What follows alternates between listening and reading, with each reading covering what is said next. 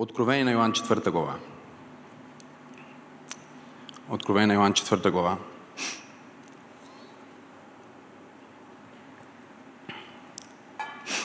Това е едно от а, най-необичайните места за започване на проповед или поредица. Евангелието не е, а откровението. Защото откровението дори зрелите християни подхождат с притеснение към тази последна а, книга в Библията, защото е пълна с символика и с, с неща, които са трудни за разбиране. Но обещавам днес да бъде много лесно и лекичко. Няма да, няма да, да има бой като последния път, когато проявях. Последния път, когато проповядвах, за почита беше толкова болезнено, че накрая, когато правих призив за спасение, исках и аз да се спаса. Има някои такива християнски стандарти, които всеки ден а, Исус ни казва да се опитаме да го следваме този стандарт и всеки ден не успяваме. Но не е в успяването да посрещнеш стандарта, е в желанието ти да се опиташ. Бог ти дава благодат и те благославя и вижда сърцето ти. Защото Библията казва, Той знае нашия състав. Той знае, че ние сме само хора. Той няма очакване от теб да бъдеш нещо повече от това, което си. Ти си човек. Но същевременно Той винаги те извиква към следващото ниво. И това е нещото, което бих искал а, да разглеждаме в а, днешния ден и в идните две недели. Искам да говорим за следващото ниво. И затова се намираме в Откровението на Йоан. И ще четем заедно от четвърта глава. Първи до трети стих. Там се казва така. След това погледнах и ето отворена врата на небето. И предишния глас, който бях чул да говори с мен, като търба, каза, възкачи се тук. Кажи, възкачи се тук. Каза, възкачи се тук и ще ти покажа това, което трябва да стане после. И на часа се намерих в духа. И ето на небето беше поставен престол. И на престола седеше един. И седналият приличаше на камък и аспис. Тоест свети толкова силно и толкова ярко. Това същество, което бе седнало на престола, бе такава светлина, че не можех да видя нищо, освен бляска. И имаше около престола дъга, наглед като смарагд. Небесни Татко, благодаря ти за Твоето Слово. Благодаря ти за привилегията отново да разгърнем страниците на писанията, за да намерим адекватност, да намерим мир, да намерим това, което търсим и повече. Отговори на въпросите си, лек за болките си, мир за душите си, яснота за бъдещето си. Най-вече да намерим Твоето присъствие. Онова свръхестествено захранване с благодат, което се случва само когато консумираме светите писания. Моля те, святи душе, да дадеш дух на мъдрост и откровение на всеки един слушател. Нека всеки човек, който е под звука на моя глас, да не бъде същия след това послание. Нека нещо да кликне, нещо да се намести, нещо да се размести, нещо да се премести, нещо да бъде свръхестествено обновено в съзнанието и начина на мислене, в начина на функциониране и начина на живот. Твоето Слово е живот. И аз се моля Твоето Слово да излезе като чук, който разбива крепости и като огън, който изгаря всичко нечисто.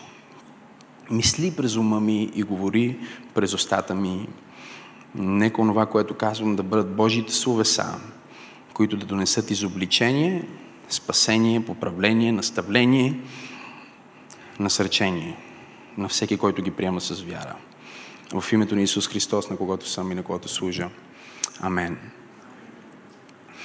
Йоанн се намира на остров Патмос. Той не е на остров обаче, по причините, поради които днес хората, хората на острови. Той е на този остров заточен. Той е заточен след като историческите данни ни разказват, че по време на едно от най-ужасните преследвания срещу църквата в времето на император Нерон, когато мнозина от неговите саратници и апостоли дават живота си за вярата си, Йоанн също е подложен на мъчение. Невярващите хора, обсебени от духа на времето, защото това е което времето винаги прави, то обсебва света, за да го раздели и по-специално да обърне по-голямата част от света срещу онези, които носят светлината. Различните, критично мислещите, несъгласните, по-младите. И така това преследване става все по-горещо Йоанн е хвърлен в а, горещо масло. Той е хвърлен в това горещо масло, за да умре от най-болезнената смърт. Да бъде погълнат от горещина, да бъде стопен. Но нещо се случва, когато огънят ти отвътре е по-силен от огъня, който идва отвън. Огъня отвън не може да повлияе на огъня отвътре, защото огъня отвътре е с по-висока температура. И така, историята ни казва, че поради неспособността им да го убият по този мъчителен начин, тъй като той не изгаря, гори, но не изгаря, като онзи посланник в третата глава на изход, един храст, който гори, но не изгаря, така и сега посланника, евангелист Йоанн, горино не изгаря и продължава да проповядва Божието послание. И това послание започва да прониква в сърцата дори на хейтерите. Това послание прониква дори в сърцата на хората, които не са съгласни. И затова те си казват, единственият начин да се справим с този е да го изолираме. Да го спрем от това да бъде между хора. Защото когато този е между хора, той променя животите на тези хора по радикален начин. Той ги прави като себе си. Той ги прави като Христос. Той ги кара да мислят различно, да не бъдат като коне скапаци, да не се страхуват от системата. Той е опасен, той дори не се страхува от смъртта. Затова ние трябва да заточим този човек, да го пратим в изолация. И сега Йоан е в изолация на остров Патмос и той е сам. Той отговаря за седем църкви, които също се наричат седемте църкви на откровение. Той стои на острова. И Библията ни казва в първата част на откровението, че докато стои на този остров, напълно изолиран от хората, които обича, последния апостол, всичките му приятели и хора, с които той би могъл да сподели болката си, на онези, на които би могъл да се оплаче, онези, които биха могли да се помолят за него, са мъртви. Петър е убит на кръст, обърнат на обратно. Лука е мъртъв. Великият апостол Павел най-вероятно вече е обезглавен. И сега той е там на остров Патмос и е сам и е в изолация и няма с кой да се моли и няма с кой да хвали и може би в момента има някой, който ме гледа онлайн и ти се намираш в подобно положение. Може би ти си в страна, която в момента е както и нашата страна беше за малко а, в началото на пандемията, в положение, в което не можеш да излезеш. Поставяне в изолация. Поставяне в място, в което не е само изолация, като изолация в луксозен мезонет. Не е изолация като изолация в имение. Той е изгнанник. Той е отхвърлен от света и е сам на острова и по някакъв начин Библията ни казва, че в деня Господен дойде неделя и той знаеше, че е неделя. И това е едно от нещата, които искам да го питам. Как на този остров ти разбра, че деня е неделя? Преди това броеше времето ли, колко дни беше след това, но Библията ни казва, че в деня Господен, Йоанн а, казва, в деня Господен аз бях в молитва, защото той си каза, не мога да отида на църква, всичките ми християни ученици не мога да им проповядвам, не знам какво се случва с тия църкви, които обичам толкова много, за които ме е грижа толкова много, които съм изградил с толкова много живот и толкова много сърце, за които съм посветил живота си, не знам какво се случва с близките ми, повечето служители вече са мъртви, разпръснати по света и той е там в неделя и вместо да е депресиран, вместо да се оплаква, Библията ни казва, дойде деня на Господа и Йоанн си каза, аз ще си направя служба сам.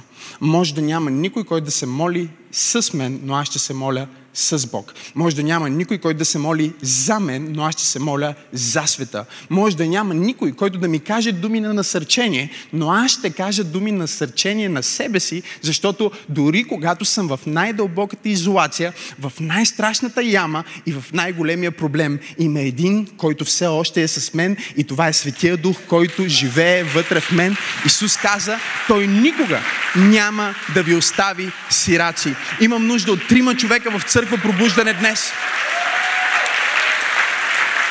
които да дадат слава на Исус за това, че Той плати цената на Голготския кръст, за да ни изпрати друг утешител. Утешителят, който никога няма да ни остави в затвора. Той е с теб. Заточен ли си? Той е с теб. Оставен ли си? Той е с теб. Разведена си? Той все още е с теб. Баща ти се е отрекал от тебе. Той пак е с теб.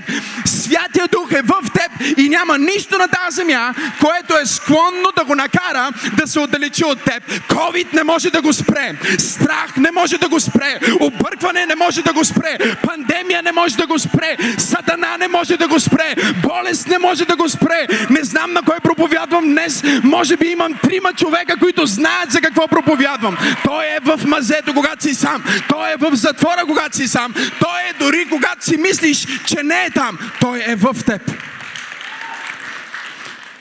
И Библията не ни разкрива за какво се е молил Йоан. Не ни разкрива какво е казвал. Но той казва, в деня Господен бях в молитва.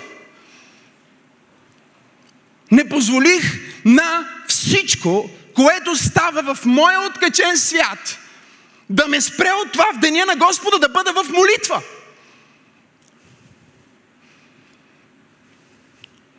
Някой има нужда да чуе това нещо днес. Могат да ти вземат всичко, не могат да ти вземат молитвата. О, могат да те спрат от това да постваш във Фейсбук, но не могат да те спрат. Може да ти затворят устата, да ти сложат лепенка да я запушат, но не могат да те спрат да се молиш, защото Бог чува дори мислите на сърцето ти. Той чува думите на твоята молитва преди да си каже, о Боже мой, Той вече знае какво ще кажеш, преди да си завършил изречението в полето на твоето съзнание. Той казва, чувам те, дете мое, аз съм с теб, ще те докосна, ето ме тук съм, не съм далеч. О, Боже мой, аз се опитвам да проповядвам. Сигурно има някой тук, който знае силата на молитвата и знае силата на това, което се случва, когато се обърнеш към Бог в трудно положение. Библията ни казва, че той изведнъж чу глас зад себе си. Като глас на шофар. Като, като глас на тромпет. А, Боже Исуса Христе. Толкова мощен звук. А, този глас започва да кара всичко вътре в него да вибрира и да пулсира. И той започва да му говори. Защото когато ти си сам, и знаеш, че не си сам, защото Исус, Святия Дух е с теб. И се обърнеш към Него. Исус винаги ще дойде и ще прекара време с тебе, дори в най-откачените обстоятелства. Исус му казва Йоан, ти си тук заточен, ти си изолиран, но знаеш ли какво искам да направим? Искам да ти покажа някои неща. Искам да видиш някои неща. И аз ще взема, Иоанн, най-голямата болка на твоя живот, най-отвратителният миг. И ще направя нещо смислено от твоята изолация. Ще направя нещо смислено от това, че си останал сам. Болката ще има смисъл. Той не обещава, че ще махне болката. Не знам на кой проповядвам днес. Той не казва на Йоанн, ще те взема сега и свръхестествено ще преместа обратно, ще съжива всички умрели апостоли и всичко ще бъде розово. Той не му дава такива обещания. Той му казва, знаеш ли какво ще направи Йоан? Аз ще направя така, че най-голямата ти болка да бъде най-голямото ти произведение – най-голямото ти отчаяние да стане най-голямото ти откровение. Най-силното ти изпитание, аз се опитвам да проповядвам, да се превърне в най-мощното ти помазание. И последната творба на боговдъхновените слова, които ти ще комуникираш, ще бъде най-значимата от всичките, защото аз ще ти разкрия това, което има да се случи на света. Първото, което прави е, че започва да му показва състоянието на църквите. Това са реални църкви, в Мала Азия, на които той е бил лидер. Той не знае какво се случва с тия църкви, защото не е там. Но Исус започва да му казва. До ангела на Ефеската църква пиши. Повечето библейски следователи вярват, че ангела всъщност е посланника, пастира. Защото ангелус е посланника на Бог. Всяка църква има ангел и има и проповедник. И Бог изпраща слово към проповедника, за да говори на църквата. И той започва да говори на Йоанн за това писмо, което да пусне и да напише до всички тези църкви. И в края на неговото послание той говори за последната църква. И ако ние разглеждаме тези писма, което нямаме време да извършим днес, ние ще видим, че проблемите на църквата тогава са същите, като проблемите на църквата сега. Общо взето, почти нищо не се е променило. Единственото, което се е променило, ще ви го кажа другия път. не за друго, защото времето няма да би стигне днес. Но сега Бог му дава посланието до Лаодикийската църква. И това е една църква, която е а, охладняла. Една църква, която е отпаднала от благодата. И общо взето погледа, който Йоанн има, не е много красив. Тоест, оказва се сега, че това утешение, аз го представям последния начин и Бог понякога прави така с нас, тези от вас, които познават Господ по-дълго време, това ще резонира с вас, по-новите, подгответе се. Погледни човека, те му кажи, подготви се. Бог понякога го прави това с нас. Ето какво прави Той. Ние се намираме в някаква ситуация и Той започва да се приближава до нас и ние си казваме, е, сега всичко ще се оправи. Нали? И се надигаме, надигаме, надигаме, надигаме, надигаме, надигаме и изведнъж всичко става много по-зле. Колко от вас разбират какво казвам?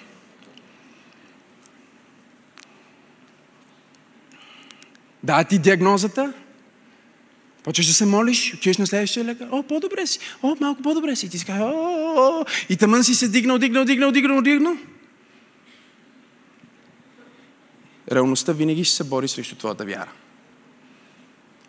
Казах, че реалността винаги ще се бори с твоята вяра.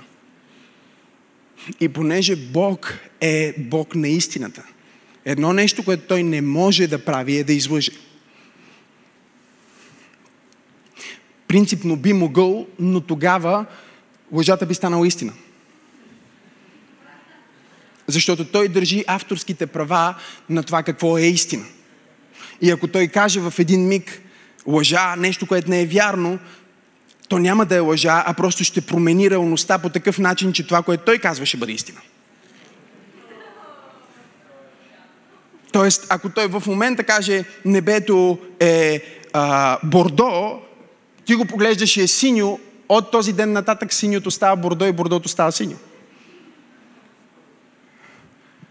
Но много често това, което ние виждаме с очите си и онова, което разпознаваме в обстоятелствата си, е толкова далеч от истината на Бог. И понеже Той е радикално, радикално, радикално, говорим хипер, мега радикално отдаден на истината, Той винаги казва истината и Той не лъже Йоан. Както много християни днес се опитват да, да, да правят. Много хора днес на планета Земя правят. Те се самозалъгват. Не съм чак толкова дебел. Хайде хора, говорете ми, опитвам се да проповядвам. Мисля, че се справя страхотно. Духът, аз го усещам. Вие може и да не го усещате, но аз го усещам. Това ми стига на мен. Не съм чак толкова зле, нали? Ние обичаме да се оправдаваме, нали? Абе, не съм чак толкова зле финансово. Има хора, които имат по-големи кредити от мен. Но Бог не е в, в, в, в, в това самозаблуждение. Бог идва. Исус Христос се явява на Йоанн и му казва нещата такива, каквито са. Той му казва, а, Лаодикия са хватки, мисля да ги повърна. А, Сардис справяха се добре до един момент, ама са заспали и трябва да ги събуда, а пък а, любимата ти църква в Ефес и той ги почва една по една и всички имат някакви проблеми. Кой от вас казва, аз съм? А тия, които не дигат ръка, нямат проблеми, значи вие просто не сте за тази служба. Той не се опитва да заобиколи проблемите им. Той не се опитва да каже на Йоан, че проблемите не съществуват. Той комуникира какви са реалните проблеми и каква е реалната болка на всяка една от тези църкви, на всеки един от тези хора и същевременно той му казва, ето какво ще стане, ако те продължават по този начин. Ако тези продължават по този начин, аз си тръгна и си взема Святия Дух от там и дори няма да знае, че съм си тръгнал. Ако те продължават по този начин, аз ще а, ги избълвам от устата си, няма да има шанс да се върна при тях. Ако те продължават по този начин, и той казва, но могат също да тръгнат и по друг път. Ето го другия път, по който трябва да тръгнат. И когато Йоан получава това много реалистично видение на остров Патмос, аз си представям този проповедник, който си казва, ами Господи, благодаря ти, че ми се яви, благодаря ти много за тия насърчителни думи и за това, че ти дойде, докато аз съм тук заточен, всички апостоли са мъртви и ти дойде и първоначално ме насърчи, сега ме вкара във втора депресия. Слава на Твоето име, нека да приключваме с това видение и просто ако може да ме вземаш сега. Погледни човекът му кажи, не е свършил. Кажи му, не е свършил. Кажи му, не е свършил. Кажи му, не слагай точка. Там, където Бог е поставил запетая. Нека се опитам да го кажа пак, защото трябва да потъне в духа на някой днес. Не дей да поставяш точка там, където Бог е сложил запетая. Нещата може да са зле, може наистина да са черни и може да не, изглеждат, обна... да не изглеждат обнадеждаващи, но ако Бог не е сложил точка на това, което е започнал, не дей ти да слагаш точката, не дей да се отказваш, не дей да правиш стъпка назад, просто изчакай, защото запетаята означава пауза, продължение. О. Аз се опитвам да проповядвам на някой днес. Може би в момента си в пауза, но Бог ме е изпратил да ти каже, че има продължение, ти не си свършил, семейството ти не е приключило, то бизнес не е приключил, да, парите може да са свършили, но Бог не е свършил. Твоето знание може да е изчерпано, но Бог не е изчерпан. Може би си минал през всички контакти в телефона ти, но Бог има някои разклонители, които е на път да отвори за тебе. Имам ли пет човека в църква пробуждане, които са били в запетая? О, запетая понякога, запетая понякога е драматично.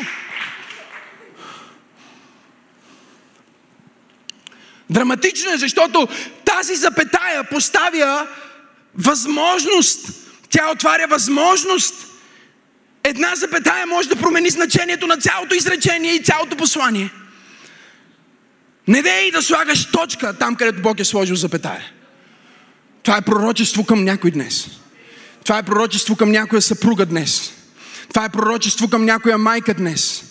Това е пророчество към някой проповедник днес. Не дей да слагаш точка там, където Бог е сложил запетая. Ето какво ти казва Святия Дух в момента. Продължавай да се молиш, продължавай да слушаш, продължавай да стоиш в краката на Исус. Продължавай да се молиш, продължавай да слушаш, продължавай да стоиш в краката на Исус. Продължавай да се молиш, продължавай да слушаш и продължавай да стоиш в краката на Исус, защото Исус може да е направил пауза, но Той е на път да продължи изречението и с това, което ти кажа след малко, ще направиш всичките ти страхове да експлодират, цялата ти депресия да си тръгне и всичко, което си си мислил, че е голямо до този момент, да стане малко. И така Исус се обръща към своя ученик. И първото, което се случва е, Библията ни казва в първи стих, Йоанн изведнъж видя врата, обаче много интересно я видя тази врата, защото видя врата на небето. С други думи, той видя възможност, но тази възможност беше в друго измерение. Тази възможност не бе постижима за него по-човешки. Когато ние разгледаме внимателно текста, ние разбираме, че буквално този портал, този отвор, тази врата към нещо друго, към изход, към благословение, към към друг етап, към, към друга гледка, към друга стая, се намира на небето. И сега Бог прави нещо, което аз чух Святия Дух да казва на 54 човека в тази зала днес. Не знам дали сте готови да го чуете. Бог прави нещо, което по принцип не прави, не е в неговия стил. Нашия Бог има следния стил. Той казва, ти си тука, окей, аз слизам на твоето ниво и ти помагам, за да те издигна. Цялото въплощение на Исус Христос, цялото служение на Бог, целият Стар Завет, който четеме, е Божието търпение. Окей, сега така ли ще бъде? О, ще изчакаме, окей, нека ходим заедно. Окей. А, искаш още една жена? Добре, няма проблем. Няма проблем, окей. Аз си казах, че жена ти ще роди син, ти искаш и друга за друг син, окей, няма проблем. Ма той ще стане Исмаил, оттам ще се породи Близкия изток. След а, хиляди години ще има ISIS-K и ISIS и Афганистан и всички тия неща. А сигурен ли си време, че искаш по това? Да, да, искаш, окей, добре. И жена ти иска, окей, добре, лягай се сагар. Това е което много хора ме питат. Добре, пасторе, купоки също той се промени. Нали знаете тия религиозни хора, които толкова са се самоограничили в своите ограничения, че са ограничаващо ограничени. За да не използвам по-прости думи и да ги нарека тъпи в проповед, което ще бъде много обидно. Но все пак няма да стигна до нивото на Йоан Кръстител, който каза деца на змии. Малки змийчета. Ако Бог е същия, що се коляха в Стария Завет? Ти чай ли си тази стих, където Бог им казва да отидат да избият всичките амаликчани? Той е прочел един стих от Библията и вече е готов да защити своята теза. Че няма как да има Бог и Той да е добър, ако преди това е бил лош. И със собственото си изречение той доказва, че Бог съществува. Това е малко като хората, които си слагат татус. God is dead. Бог е мъртъв. Той е толкова мъртъв, че ти си отделил време и пари да отидеш и някой с стотици набождания да го напише на гърдите ти. Ти си гениален, браво, респект, аплауз за всички тези хора. Толкова е мъдро да бъдеш атист. Не, не, нека аплодираме, наистина.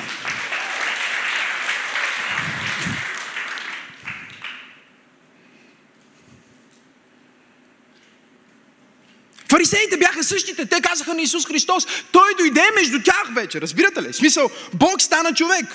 Мислете върху това цяла седмица. Цялата ми проповед ще бъде окей. Okay. Ако просто мислете върху това, всеки ден се бъдете сутрин и се каже, Бог стана човек. Окей, okay. нека това да е моята мисъл. И той стои между тях. И фарисеите стоят точно както днешните фарисеи. Ама, искам нещо да те питам. Ако ти си Божий син, в смисъл, ако е реално Бог съществува, Садокеите отиват един ден при него. И не знам дали вие четете Евангелията така. Аз ги чета така. В смисъл, аз ги чета по по-съвременен начин, все едно, защото половината неща ми се случват в днешно време. Изумително е.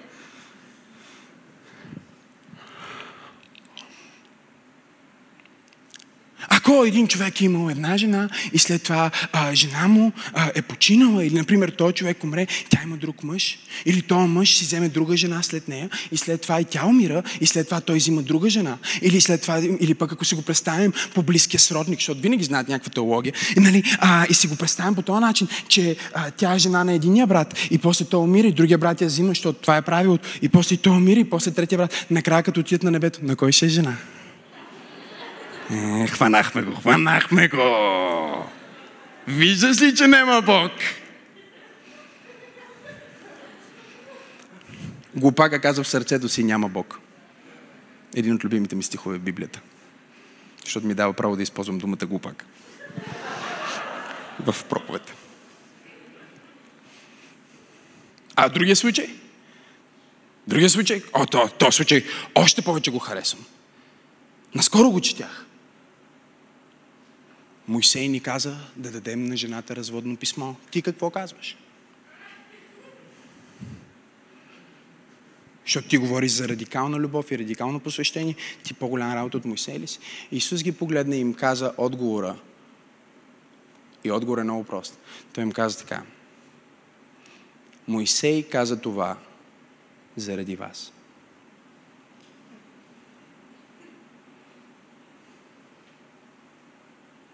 Бог каза, така избираш? Окей.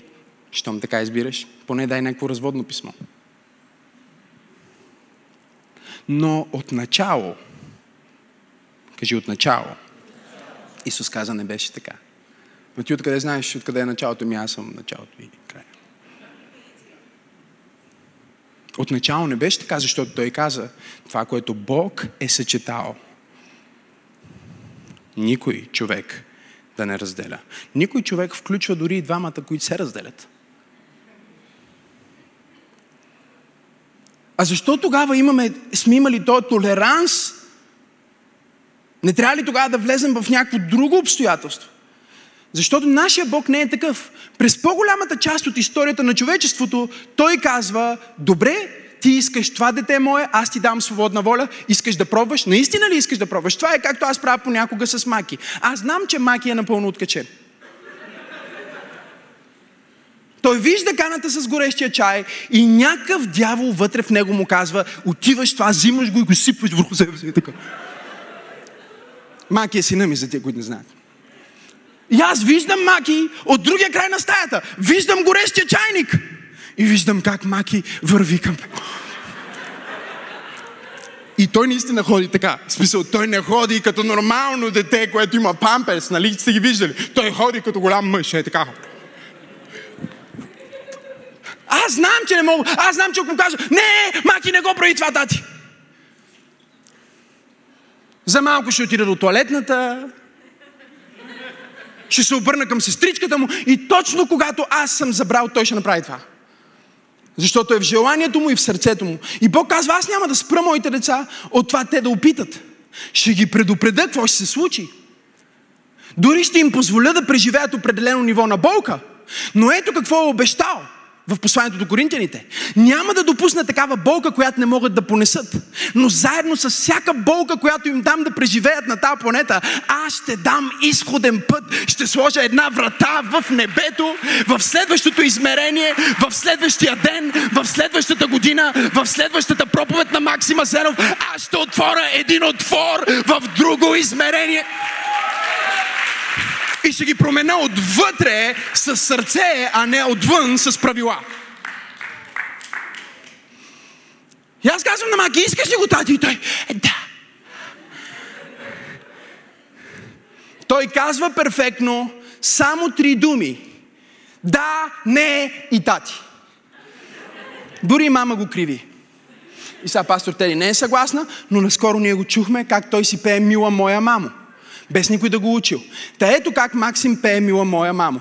Няма го пусна на екрана, но мисля, че мога добре да го имитирам. Тати, тати, тати, тати, тати, тати, тати, тати, тати, тати, тати, тати.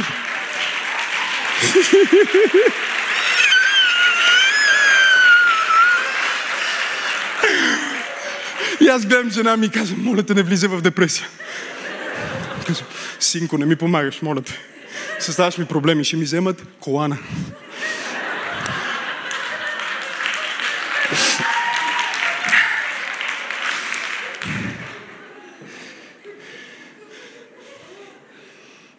Затова правя нещо друго. Казвам, искаш ли го, тати?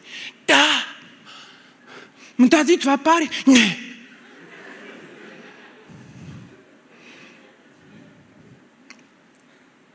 Искаш ли, тати? Дай!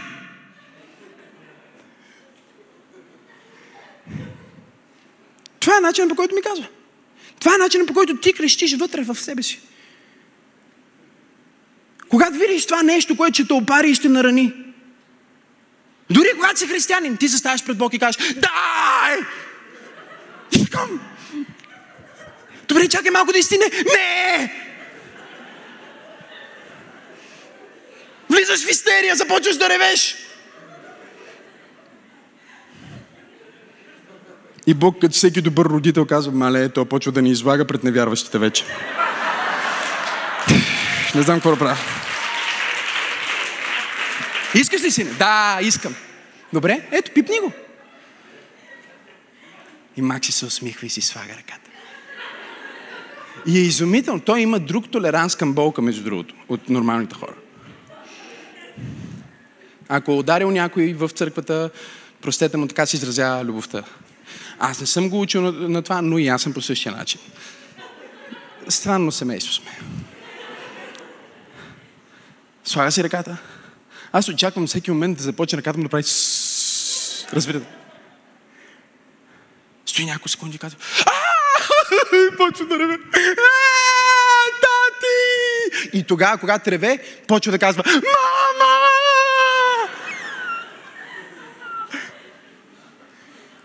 И отива при мама и го гушка. И аз казвам, всичко окей ли, тати? Не! Ела при тати? Не! Искаш ли чай? Не!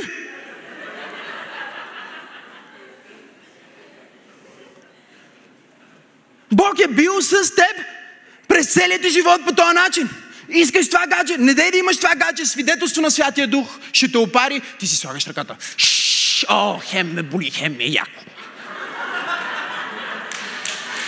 Братовчет ми Жоро, който е в затвора, си беше татуирал на ръката, пробвай от всичко. И аз искам всичко да пробвам. Искам всичко да пробвам, трябва да го пробвам.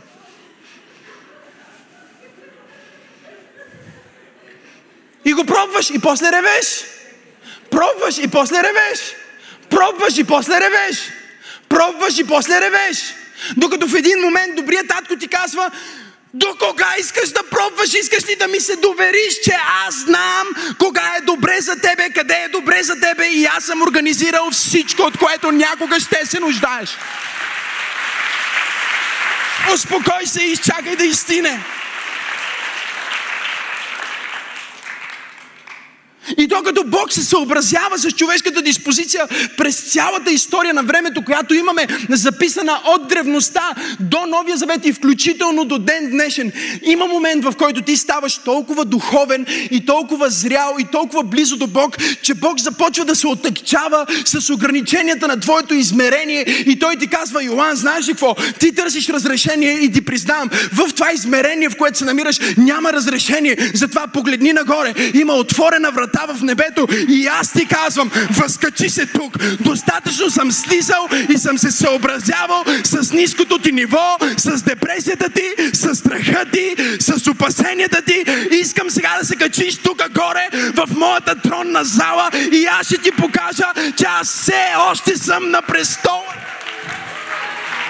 О, Боже мой! Аз все още съм на престола на Вселената. Ела с COVID, ела с страх, ела с притеснение, ела с всичките ти опасения. Качи се горе да видиш какво става. Погледни човек от му кажи, възкачи се. Кажи му, възкачи се. Кажи му, възкачи се. Кажи му, Бог ти казва, че е време за следващото ниво. Твърде дълго си стоял на едно ниво. Едно ниво на финанси, едно ниво на вяра, едно ниво на взаимоотношения. Бог казва, стига толкова си се съобразял с този патмос, стига си се съобразял с тази империя, стига си се съобразял с този COVID. Възкачи се! Пипни някой от теб му кажи, възкачи се. Спокойно, нищо няма да го хвана, освен насърчението ти. Възкачи се, кажи му възкачи се, кажи му възкачи се, възкачи се, кажи възкачи се, кажи възкачи се, кажи възкачи се, кажи го възкачи се, кажи го възкачи се, кажи му възкачи се, възкачи се от тази болка, възкачи се от тази опресия, възкачи се от това притеснение, възкачи се от тази изолация, възкачи се от този страх, възкачи се. Не дай да оставаш на това ниво, не дай да оставаш на... Не знам на кой проповядвам днес, но Бог ме е изпратил да кажа на някой. Аз съм бил с теб през цялото време. Превел съм те през огън и вода. Съобразял съм се с всичките ти човещинки. Станах човек за тебе, умрях на кръст за тебе, възкръснах от гроба за тебе. Сега ти казвам, ако искаш наистина да разбереш живота, ако искаш наистина да живееш живота, земята умира. Човечеството умира. Културата умира. Всичко, което се изисква е да отидеш и да видиш. Нещо, което е било направено преди 500, 600, 700 години. И да казваш, защо вече не правим такива неща? Защо не ги правим тия неща? Защо не строим такива неща? Защо не правим такива красиви неща?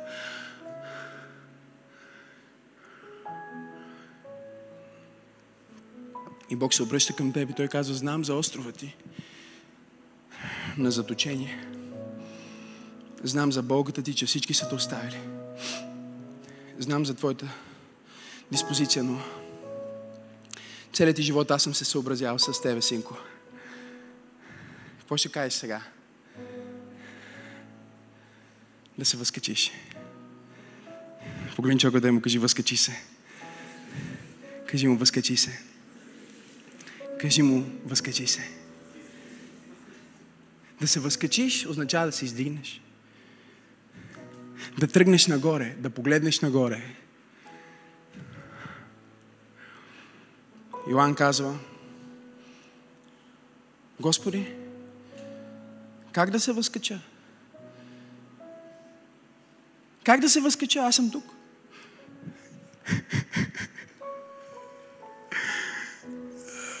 Аз не слушам проповедници, които не казват нищо практично, в крайна сметка. Не ме кефи.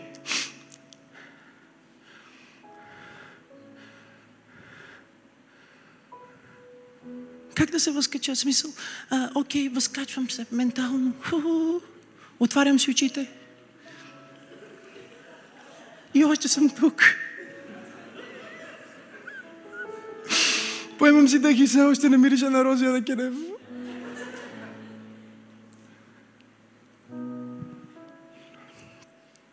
Как да се възкача? Как? Как да се възкача в християнски ми живот? Как да сме на нивото? Как да...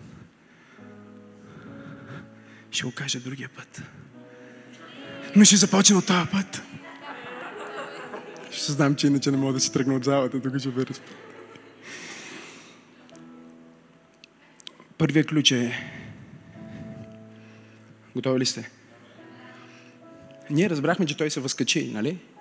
Защото иначе нямаше да има апокалипсис. Нямаше да има посланието на Исус Христос. Тази книга се нарича Откровението на Йоанн. Нали така? така? Така се казва в Библията. Но принципно е откровението на Исус Христос, което Той даде на Йоанн. Но не му го даде на остров Патмос. Смени му нивото. Искам да погледнеш някой и да му кажеш, Бог ще смени нивото ти. Кажи му, преди края на тази година, ти ще бъдеш на друго ниво. Кажи му по-високо. Кажи му по-високо. Кажи му по-високо. Кажи му по-високо. Кажи му, ти ще летиш по-високо. Кажи му по-високо. Кажи му по-високо. Проповядвай му малко по-високо. Ама силно, както аз, по-високо. С вяра му кажи по-високо. Кажи му, Бог те издига по-високо. Като пастор аз съм вързан с вериги на чест и на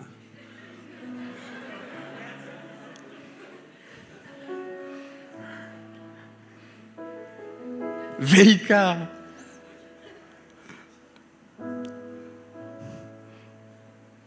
Имам три, велики, имам три вериги към Easy Credit и четири вериги към...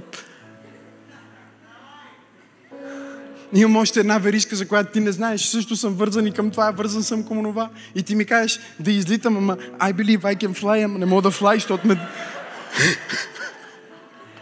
не мога да тръгна. Пастор Мартин, Бог да. Алелуя. Не мога да излета.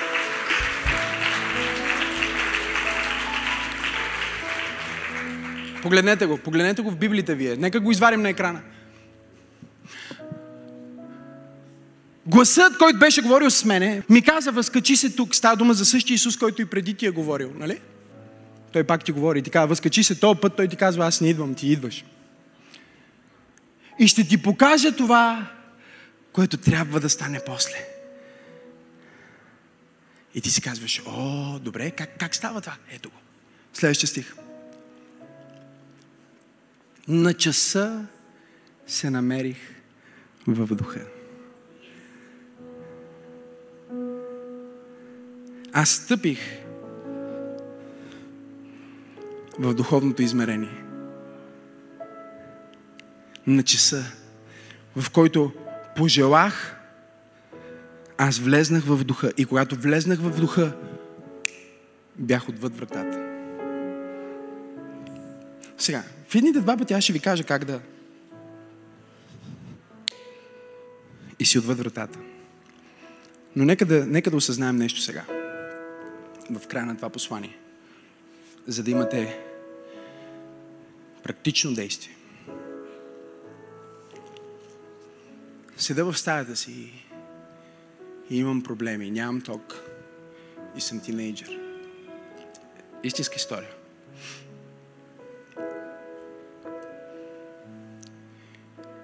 Някъде бях чул, някой беше казал да видя, да визуализирам, да, да се опитам да видя това, което искам да стане. Си затварям очичките. И това е истинска история. По едно време усещам нещо ме тропа по главата. Свикам, ето вече. Святия Дух толкова мощно ми се яви, че направо вече физически го усещам. Усещам го. И от любопитство си отворих очите и погледнах и това беше последната лента тапет, която се беше отлепила.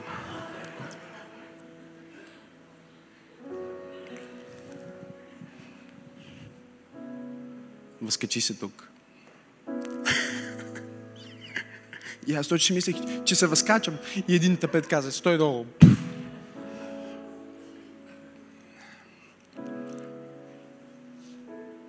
Но ето какво ме научи през годините. Аз нямам нужда. И това ще ви помогне много в момента. Готови ли сте? Ако си новороден християнин, това е истина за теб. Ако още не си приел Исус Христос за Твой Господ и Спасител, това, което сега ще кажа, ти още не можеш да го правиш, но след малко, когато приемеш Исус, след това ще можеш да го правиш. Готови ли сте? Няма нужда да сменяш локацията, за да промениш измерението.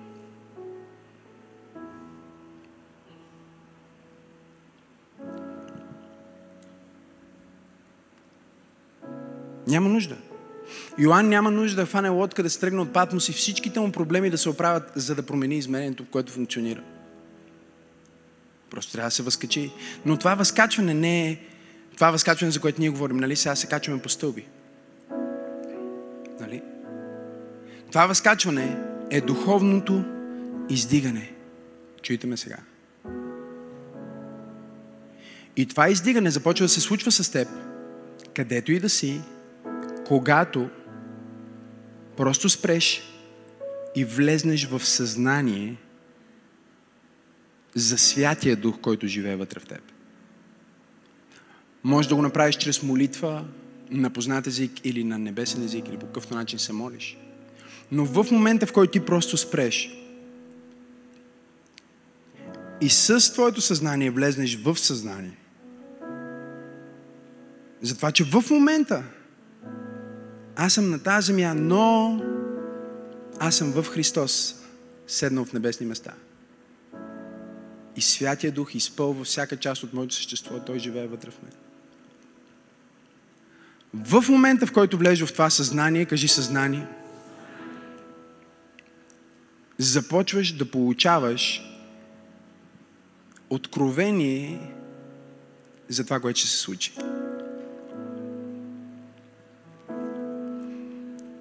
Мозъкът ти работи по този начин. Ти можеш да си в съзнание за около 7-9 неща, не много повече. 20. Okay? Но е много ограничено число. Тоест в момента вие слушате това послание и вие сте в съзнание само за няколко неща. Има много повече от това, в което, за което вие сте в съзнание, което се случва на планетата, в тази зала включително, за което вие въобще не мислите, вие го изключвате ментално, просто защото иначе главата ви ще експлодира. Няма как. И затова, примерно, вие сте в съзнание за проповедта, оп, сега станахте в съзнание на някому звъни телефон. Тоест, вие сте в съзнание за стола, който е пред вас. Вие сте в съзнание за някакви неща. Но, пример, повечето от вас в момента не са в съзнание за точната позиция на езика ви в устата ви. Сега вече сте. Къде ми е езика? То винаги е бил там. Ти не си в съзнание. Повечето не сте в съзнание за пулса си или за, за начина по който сърцето ви топти. Но сега за момент, ако замислите, помислите за това, нали? Ще минете в това съзнание. Колко от вас го осъзнават? Всичко, което аз трябва да направя, когато се намирам в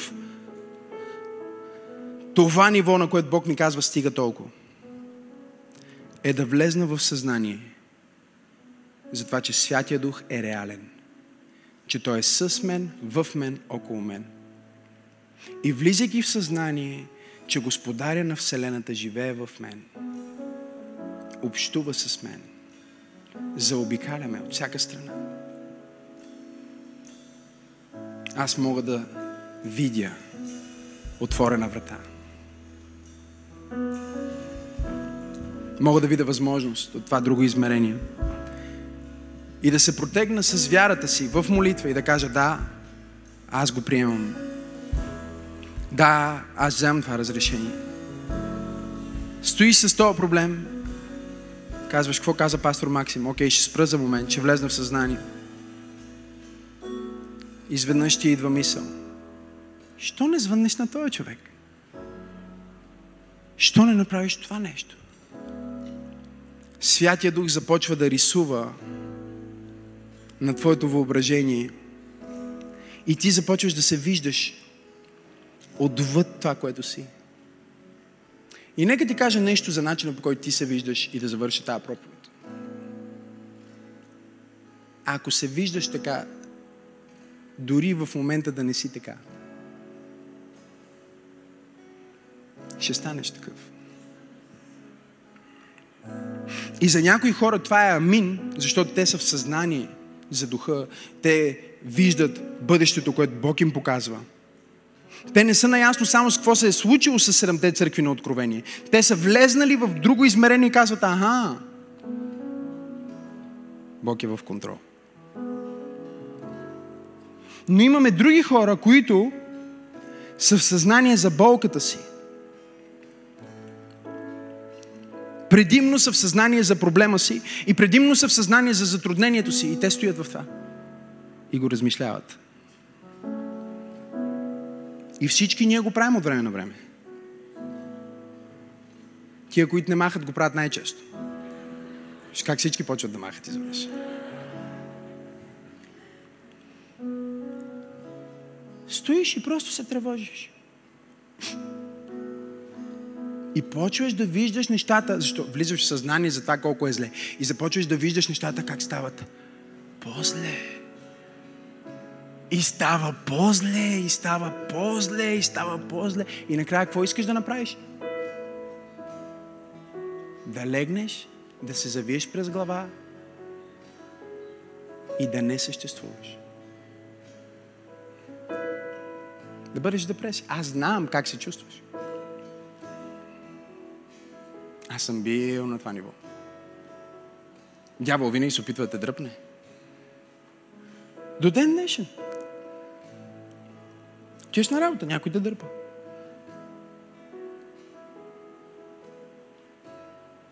Таман вече си в другото съзнание, изведнъж жена ти още е в... Ти си на небето, жена ти е на Патмос.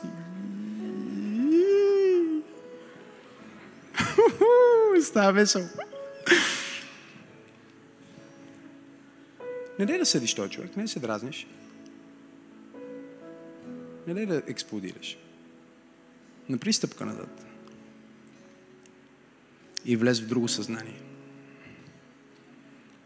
И така Максима се стои в къща без ток, без вода, с падащи тапети. И виждам. Виждам бъдещето. Виждам бъдещето. Виждам себе си по различен начин. Виждам семейство. Виждам деца. Виждам пари. Виждам жена. Виждам кола. О, слава! Виждам сватба. Виждам сила. Виждам помазание. Започвам да го усещам. Започвам да го вярвам. Започвам да се радвам. Идва ми емоция. Даже става емоционално. Още няма нищо около мен, но все едно е вътре в мен. Знам, че ще се променя. Знам, че отивам на следващото ниво. Знам, че Бог е в мен. Знам, че ще се издигна. Виждам го и го усещам. Радвам се, като че го имам. Давам слава, като че го имам. Говоря, като че го имам. Ходя, като че го имам. Защото съм в съзнание. Аз съм в съзнание. За Святия Дух. Аз съм в съзнание за Святия Дух. Аз съм в съзнание за Святия Дух. И когато съм в съзнание за Святия Дух,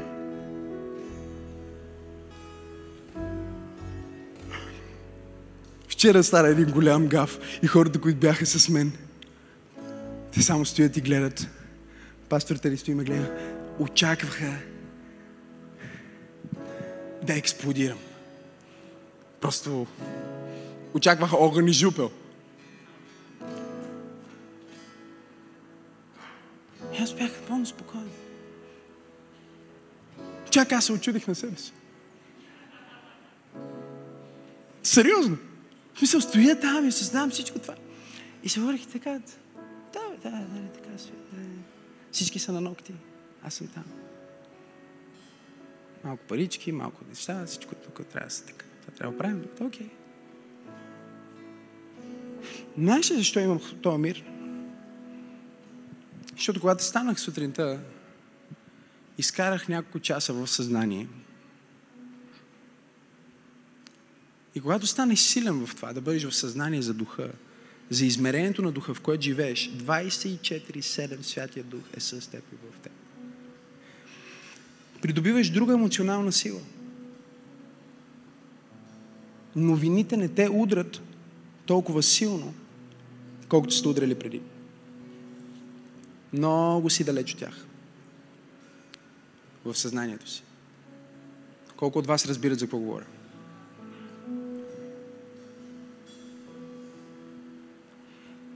Хора се опитват да те търпат надолу. Обстоятелства се опитват. Целият свят е устроен така. Колко от вас казват, давай, пастор, дори и да станеш с най-съвършеното настроение. Да си кажеш всички молитви и да прочетеш половината Библия за един ден. все ще се намери някой. В това измерение. Който ще пожелая да развали твоето настроение.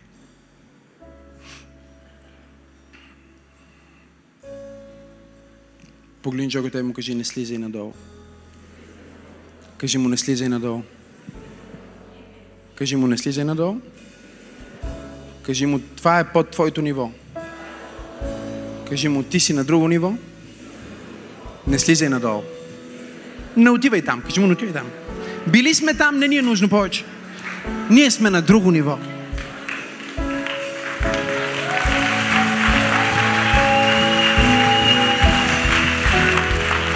Започни да се молиш точно сега там, където си. Искам да се молиш в съзнание за пробива, в съзнание за чудеса. Искам да чуя вярващи хора как се молят. Моли се според това, което виждаш в окото на Твоя дух, в друго измерение. Има врата в небето, врата за църква пробуждане, врата за твоето семейство. Моли се точно сега. Виж се как минаваш, виж се как се издигаш, виж се как се възкачваш. О, усещам бомба, която ще експлодира на това място. Божи хора, молете се, Божи хора, молете се, Божи хора, молете се силно.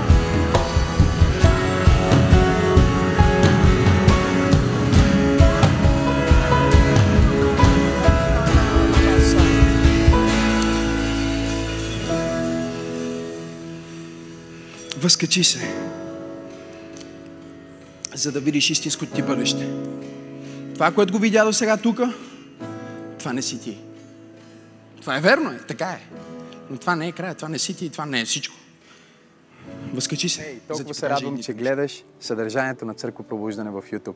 Аз съм пастор Максим и искам да те насърча да се абонираш към канала ни, за да не пропускаш нищо от невероятното съдържание, което качваме. Дай един палец нагоре и ако искаш, можеш да ни подкрепиш с твоето доброволно дарение. По този начин ни помагаш да донесем посланието на любов и надежда до повече хора, точно като теб.